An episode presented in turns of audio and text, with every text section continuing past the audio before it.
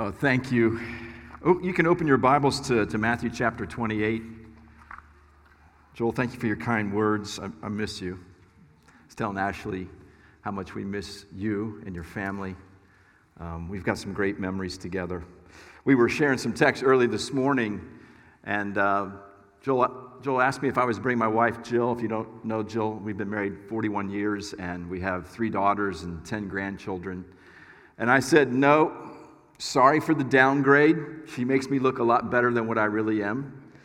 And he said, Yep, we'll suffer with you. So that's the kind of friendship that we have. And um, I'm just so encouraged by what you're doing here in Newark. I accepted Joel's kind invitation because I wanted to come and personally thank you, like look you in the eye, social distance, of course, and thank you for your sacrifice to plant this church here in Newark, Delaware, and to do that with our family of churches, Sovereign Grace. Uh, you have existed now two years, if I've got that right. Just celebrated your second anniversary uh, last month, or this month, earlier this month, I think it was. And you already, Redeemer Fellowship, are having an impact on our denomination globally. You are strengthening us. And I want to thank you for that. Let me, let me give you some specifics. Just your gospel presence here in Newark, Delaware, your commitment to apply the gospel to your lives, your commitment to share the gospel with the lost, that, that strengthens our family of churches. And in addition to that, the ways that you have sought to serve your community, especially during this pandemic, it's been an example to us. As I, as I travel around, I tell our other churches about this church and the work that you're doing for Christ. And it was such a joy in our last quarterly uh, video to, to highlight the story of Cody and the work of God in your life, Cody. And all of Sovereign Grace was so encouraged. You should have seen the number of emails I got just, oh, that's such, that's so encouraging. So that's the effect of you sacrificing and having faith to plant this church. So thank you, thank you, thank you. If you're newer here to Redeemer Fellowship and you may not know much about our small denomination called Sovereign Grace, let me tell you why we exist. We exist to advance the gospel of Jesus Christ by planting and strengthening churches throughout the world for the glory of God. And one of the ways that we do that is through this shared value that we have together. We got these seven shared values. The one I want to speak about today is entitled Church Planting, Outreach, and Mission. See, the gospel, we believe, is not something only that we want to treasure. We do. It's something that we want to build our churches on. We believe the gospel, it must be proclaimed, it must be told, it must be shared. And so, in each point in this message, what I'm going to do is give you some updates on our church planting work and global missions work to give you an idea of how our family of churches is living this value out together. Title of my message is An Unfinished Task. And we're going to read, as Joel mentioned, from what's become known as the Great Commission, Matthew 28, verses 16 through 20. Now, the 11 disciples were, went to Galilee to the mountain to which Jesus had directed them. And when they saw him, they worshiped him. But some doubted. And Jesus came and said to them, All authority in heaven and on earth has been given to me. Go therefore and make disciples of all nations baptizing them in the name of the Father and of the Son and of the Holy Spirit, teaching them to observe all that I have commanded you. And behold, I am with you always to the end of the age. May God bless the preaching of His Word. On Sunday, February 21st, 2016, over 5,000 churches in 100 different countries sang a hymn entitled Facing a Task Unfinished. The hymn was sung in many different languages by an estimated 1.1 million Christians on that specific day. The first verse goes like this Facing a task unfinished that drives us to our knees, a need that undiminished rebukes our slothful ease. We who rejoice to know thee renew before thy throne the solemn pledge we owe thee to go and make thee known. This hymn, recently updated by Keith and Kristyn Getty, was originally written in 1929 by a man by the name of Frank Houghton, who was a China inland mission worker and a pastor. And he wrote this hymn as a call to send 200 missionaries into China at the height of that country's persecution of Christians. And by the end of 1931, 200 missionaries, at the risk of their very own lives, have been sent to China as they sought to fulfill a task that is unfinished the preaching of the gospel to every tribe and tongue and nation. And even though this hymn was written 91 years ago, this task to make disciples of all nations, it remains unfinished today. According to the Joshua Project, there are over 6,500 people groups. That's not people, but people groups who remain unreached with the gospel today. That's about 42% of the world's population. And if you think the Great Commission to make disciples of all nations is simply a work that needs to be done outside of the United States, listen to this statistic. According to the Center for the Study of Global Christianity at Gordon Conwell Theological Seminary, that's in the Boston area, approximately 400,000 missionaries were sent to nations throughout the world in the year 2010. Do you know which nation received the most missionaries in that year? The United States. It was, right. It was the United States. In that year, we received 32,400 missionaries that came from other nations to bring the gospel to our nation. That stat alone tells us that there are people living all around us, all around you, who desperately need to hear the gospel of Jesus Christ. And because our world is much more globally connected than it ever has been in history, the people that live around you may be from different tribes and tongues and nations. So, this call to make disciples of all nations, everyone can participate in, whether you go to another nation like the Ukraine or you simply reach out to your neighbor across the street. See, the Great Commission is a reminder that you as a church and that we as a family of churches have an unfinished task to make disciples of all nations. And it's why we specifically have this shared value of church planting, outreach, and global missions. Because we believe as a family of churches that through local outreach, through the planting of churches in partnership together throughout the world, by, by doing global missions like in the U- Ukraine, we will, in some small way, participate in this unfinished task to make disciples of all nations. And we share this value. We call it a shared value because there's so much more that we can do together than any one church can do alone. So, three things that we learn from the Great Commission. Here's the first one we fulfill God's global mission for His glory. We fulfill God's global mission for His glory.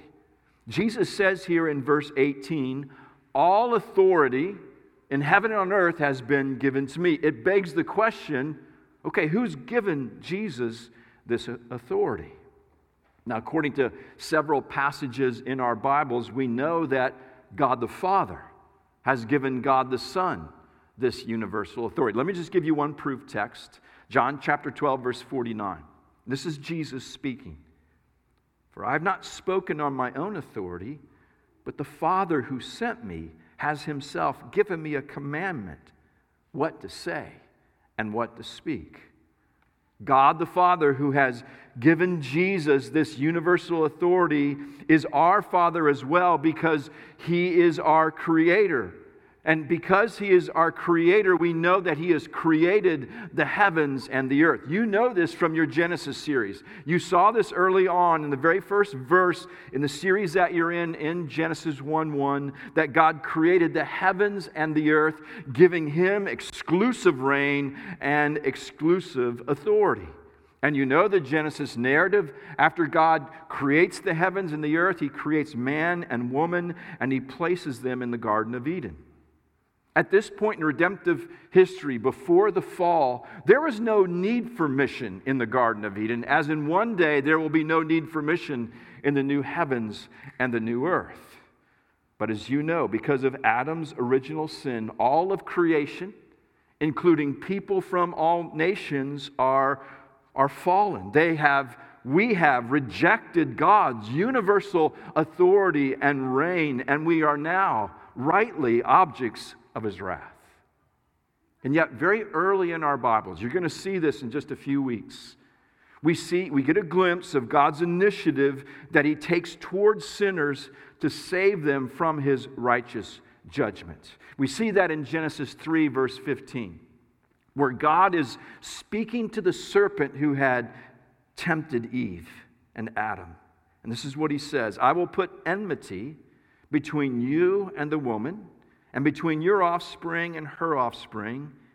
He shall bruise your head and you shall bruise his heel. In other words, God announces that the offspring of Eve, which can be traced to the person of Jesus Christ, will bruise the head of Satan, where he decisively defeats him through his death on the cross. In Genesis 3:15, we get the first glimpse of the gospel in all of scripture, and from Genesis 3:15, we see God God's progression. We see his gracious movement to save a desperately needy fallen world that is in rebellion against him and which stands under his righteous wrath. Here's the point that I'm making. Our God is a God of mission who takes initiative to save people from wrath by sending his only son, as we sang earlier, to achieve his gracious purposes of salvation through his death and resurrection in the gospel. It is this God, the creator, and the ruler of the universe who gives Jesus this universal authority and he sends him to seek and to save the lost. You see, we've got to remember that mission did not originate with man.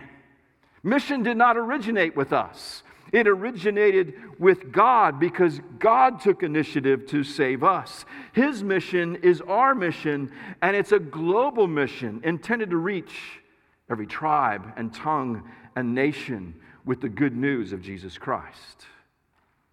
Now, we referenced the first book in the Bible. We're kind of in the middle of the Bible here in the Gospel. Let's look at the last book in our Bible. Because according to the book of Revelation, Revelation 7 in particular, we find that the ultimate purpose for us to share the gospel, to go to Ukraine, to participate in church planting is this to bring God alone exclusive glory in the new heavens and the new earth. The book of Revelation, it's a, in some ways, it's a complex book, right? But it's a wonderful book because it gives us these glimpses of what we will enjoy on that day. And hasn't 2020 made you look forward to that day more? It has, it has for me. All right, so look, listen to what we will enjoy. Revelation 7, verses 9 and 10, and then verse 12. After this, I looked, and behold, a great multitude that no one could number. Stop for a minute. Stop in the middle of 2020 here, near the end of 2020, I mean. If you have placed your faith in Jesus Christ, you and I are going to stand there one day. We're going to look across this great multitude before the throne of God. I mean, that alone, it just it draws your heart to, to that day, doesn't it? And look at the composition of this great multitude from every nation, from all tribes and peoples and languages, standing before the throne and before the Lamb and crying out with, with a loud voice Salvation belongs to our God who sits on the throne and to the Lamb. And they fell on their faces before the throne, worship God, saying, Amen. Blessing and glory and wisdom and thanksgiving and honor and power and might be to our God forever and ever, meaning eternity. Amen. See, the Great Commission reveals God's mission, and its ultimate purpose is to give God exclusive glory. That's why John Piper says so well mission exists because worship doesn't. And that's why sovereign grace exists. By God's grace, we are a global family of churches seeking to advance God's global mission that he originated in Genesis 3:15 and continues today for his glory. Our desire to see more people on that day gather with us on that great multitude, that desire, it, it, it brings a sense of urgency and it fuels our passion for the mission that we share in sovereign grace. So let me just tell you a few stories to tell you how we're living that out to, together. Uh, right now, we have about 20 churches in the Philippines who have formally requested to be a part of our denomination. Quite frankly, pray for wisdom. That's a lot of churches. We've got to, we've got to walk through that in a, in a wise way. We currently have nine Sovereign Grace churches in Mexico with four more who have requested adoption into sovereign grace. Just about a month ago, I received a, a, a letter formally requesting adoption from a church in Hermosa, Costa Rica.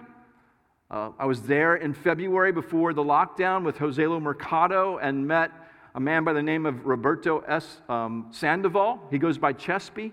He's become a friend, and Chespi wants to have his church adopted into sovereign grace. And by the way, if you ever want to take a mission trip, Joel, to there, let me know because Chespi's set up for that kind of thing. I've been, I've been uh, talking with um, uh, Rodrigo Fournier, who leads a church in San Jose, Costa Rica, a church of about 600. And just in our last conversation about six weeks ago, he said, Mark, um, my church, La Viña Escazú, we, we want to become a part of Sovereign Grace. How do we do that?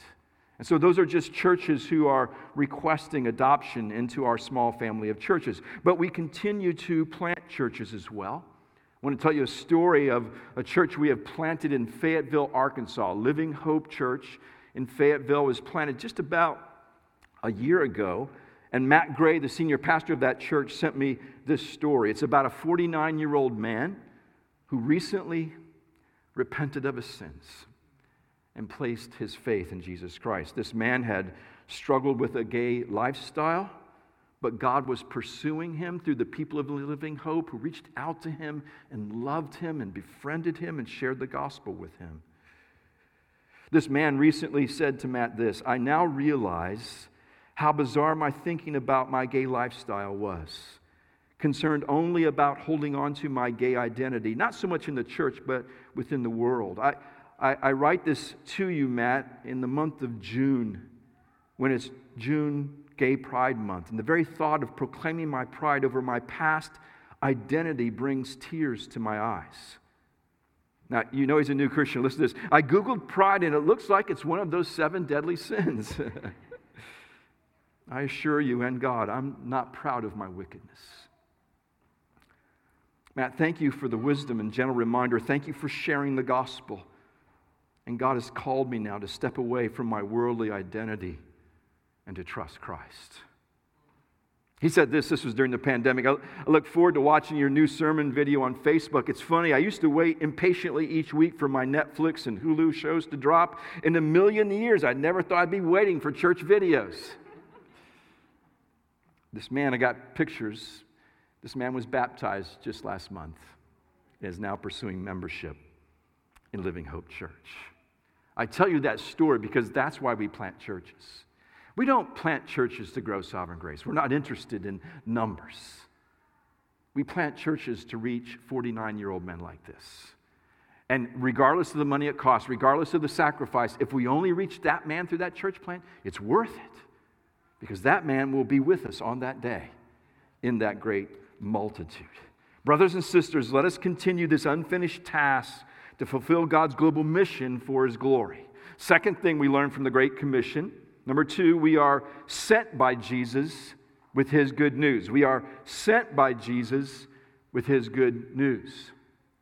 It's interesting, Matthew begins his gospel account in a very unique way. He says in Matthew chapter 1, verse 1, the book of the genealogy of Jesus Christ, the son of David, the son of Abraham. Matthew begins his gospel this way, not only because he is writing to Jewish believers, Jewish Christians, but he's intentional to connect the person of Jesus Christ to the person of Abraham. That's important because God's redemptive movement to save sinners that He began in Genesis chapter 3, He continues in Genesis chapter 12, where God makes His covenant with Abraham and sending him from his native country, saying to Abraham in Genesis chapter 12, verse 3 In you, Abraham, all the families of the earth shall be blessed. This blessing we know not only extends to Abraham's physical descendants, but all who, as Paul tells us in Galatians 3, are children of Abraham through faith in Jesus Christ. Galatians 3 26 and then 28 and 29. For in Christ Jesus you are all sons of God, daughters of God through faith. There is neither Jew nor Greek, there is neither slave nor free, there's neither male nor female, for you are all one in Christ Jesus. And if you are Christ, I mean, you've placed your trust in him, then you are Abraham's offspring, heirs according to the promise made back in Genesis 12. God's promise to Abraham to bless all nations is fulfilled in the person and work of Jesus Christ in the gospel, where the blessing of salvation is offered to people from all nations. All those who turn from their sin, who repent of their sin, and place their faith in the finished work of Jesus Christ alone are in Christ, and as Paul tells us, are themselves a son or daughter of Abraham. You see, the, the message of our mission is this it is the life, death, and resurrection of Jesus Christ who fulfills this promise that is made to Abraham. So when Jesus stands on this mountain in Galilee and he says to us, Go therefore and make disciples of all nations, he sends us with only one message. And that message is the gospel, and that message is intended to be shared, to be told, to be proclaimed, which is why we write about this value that we share in Sovereign Grace, church planting, outreach, and global missions, we write the first sentence this way Our gospel centrality entails not only treasuring the gospel personally, but sharing it passionately. See, we are a family of churches, a small family of churches sent by Jesus to passionately share his good news. And by the way, that, that make disciples language there that you see there in verse 19, it links mission with the local church. Eckhard Schnabel says it this way The directive to make disciples demonstrates the ecclesiological, that's a theological term that means local church, the ecclesiological, ecclesiological dimension of the mission. Missionary work and church must not be separated, since the very goal and purpose of missionary work is the creation of a community of disciples. See, that's why your gospel presence here in the Newark area is vital. That's why it's crucial. That's why it's important, because local and global mission, it springs from the local church and it leads to the planting of new churches where people are born again, they are discipled, and they mature in Jesus Christ. So, through your gospel outreach here in the Newark area and through our partnership together, where we are planting churches throughout the world um, and strengthening churches around the world, the gospel is being shared. People are being saved. They're being added to churches and they're being discipled in Jesus Christ.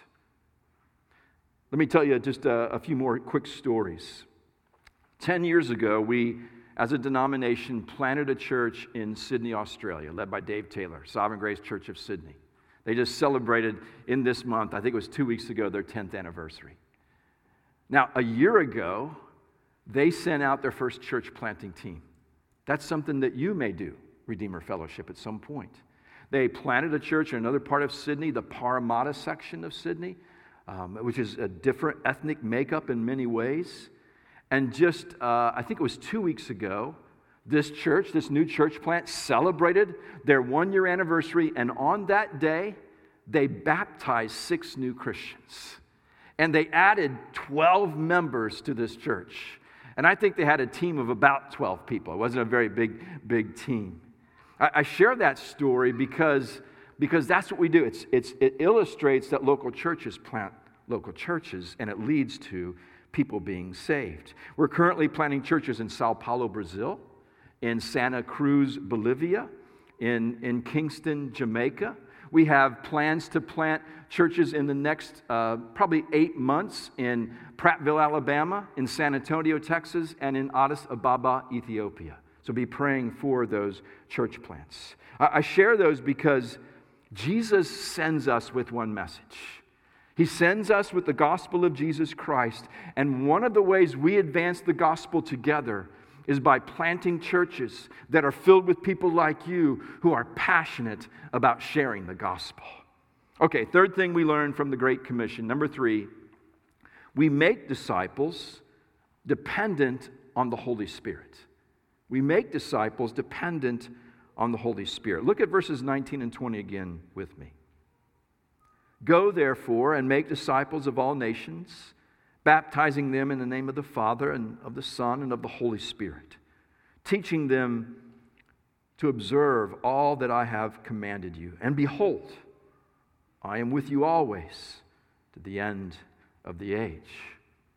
As Joel mentioned in communion, Jesus shares these words right before his ascension. And even though he is physically leaving the earth, he, he assures us, he promises us that he will always be with us. We, we know verse 20, at least in part, is a pointing to the day of Pentecost. There in Acts chapter 2, that unique day in redemptive history where the believers are gathered and they are filled with the Spirit. And one of the effects of being filled with the Spirit is they are bold witnesses for Christ.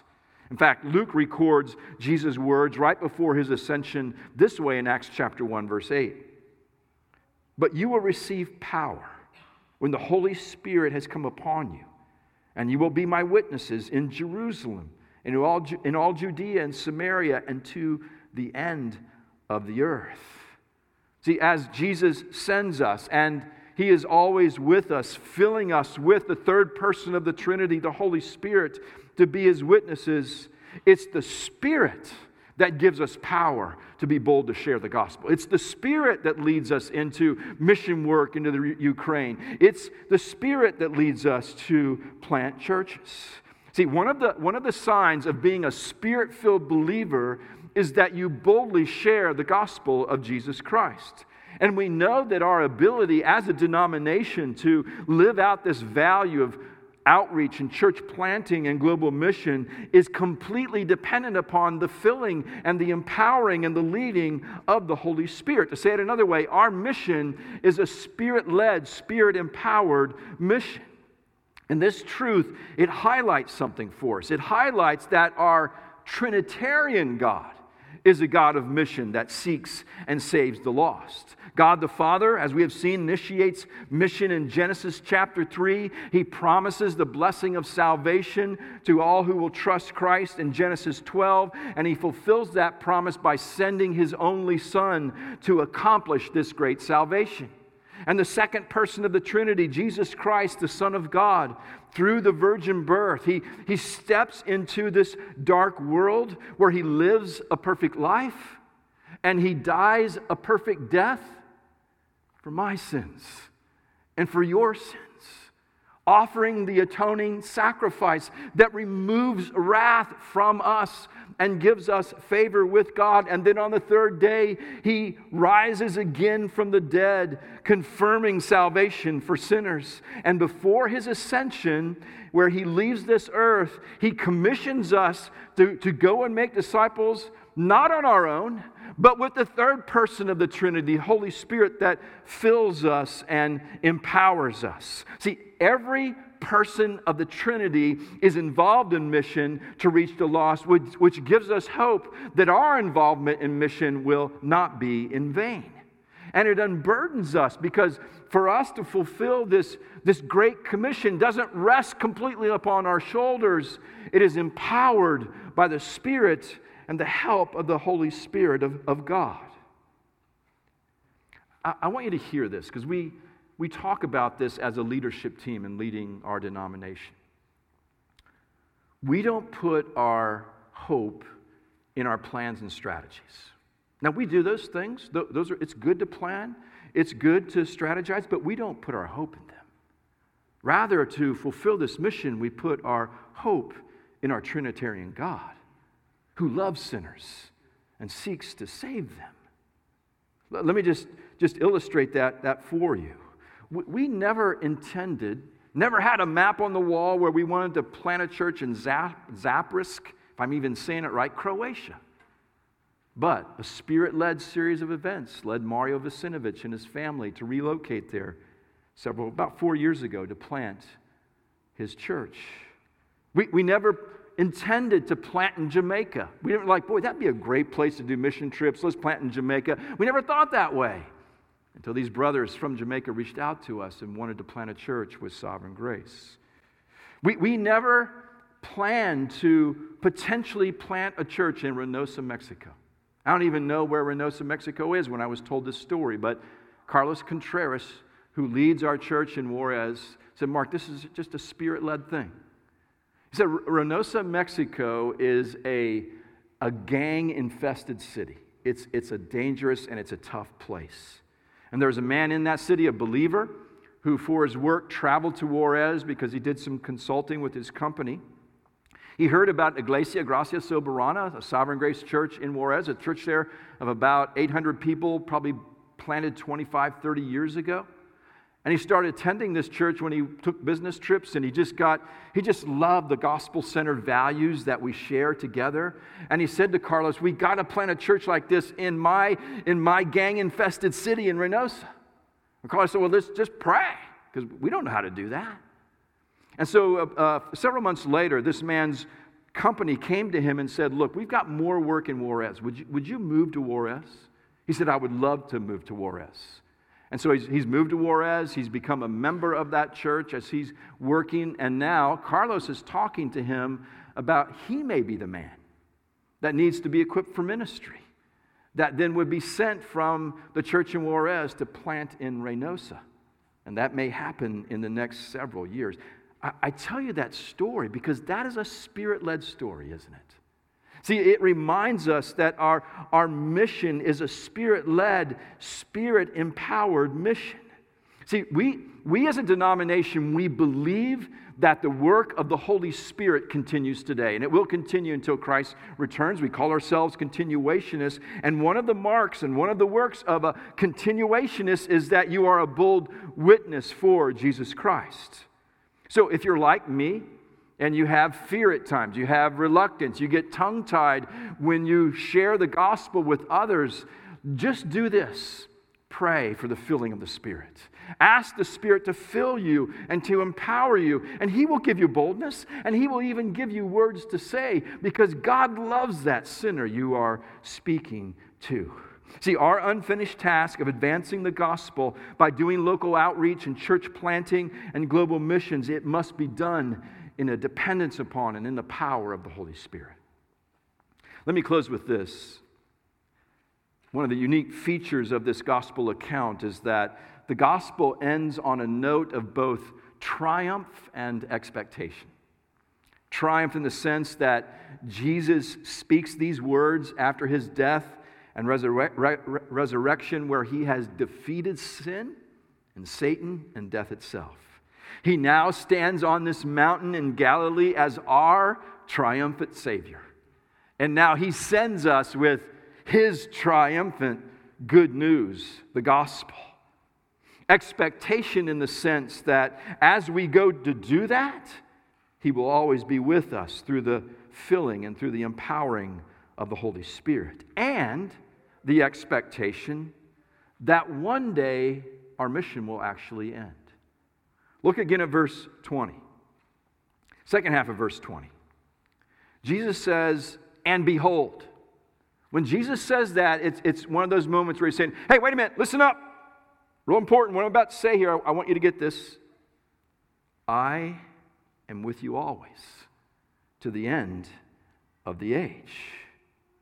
He's saying there's a day coming when I will return to judge the living and the dead. And on that day, this age will end. Because I'm going to come and I'm going to announce I'm making all things new. And I'm going to bring with me the new heavens and the new earth, and a new age will begin. And on, on that day, And from that day, there will be no need for mission in the new heavens, in the new earth.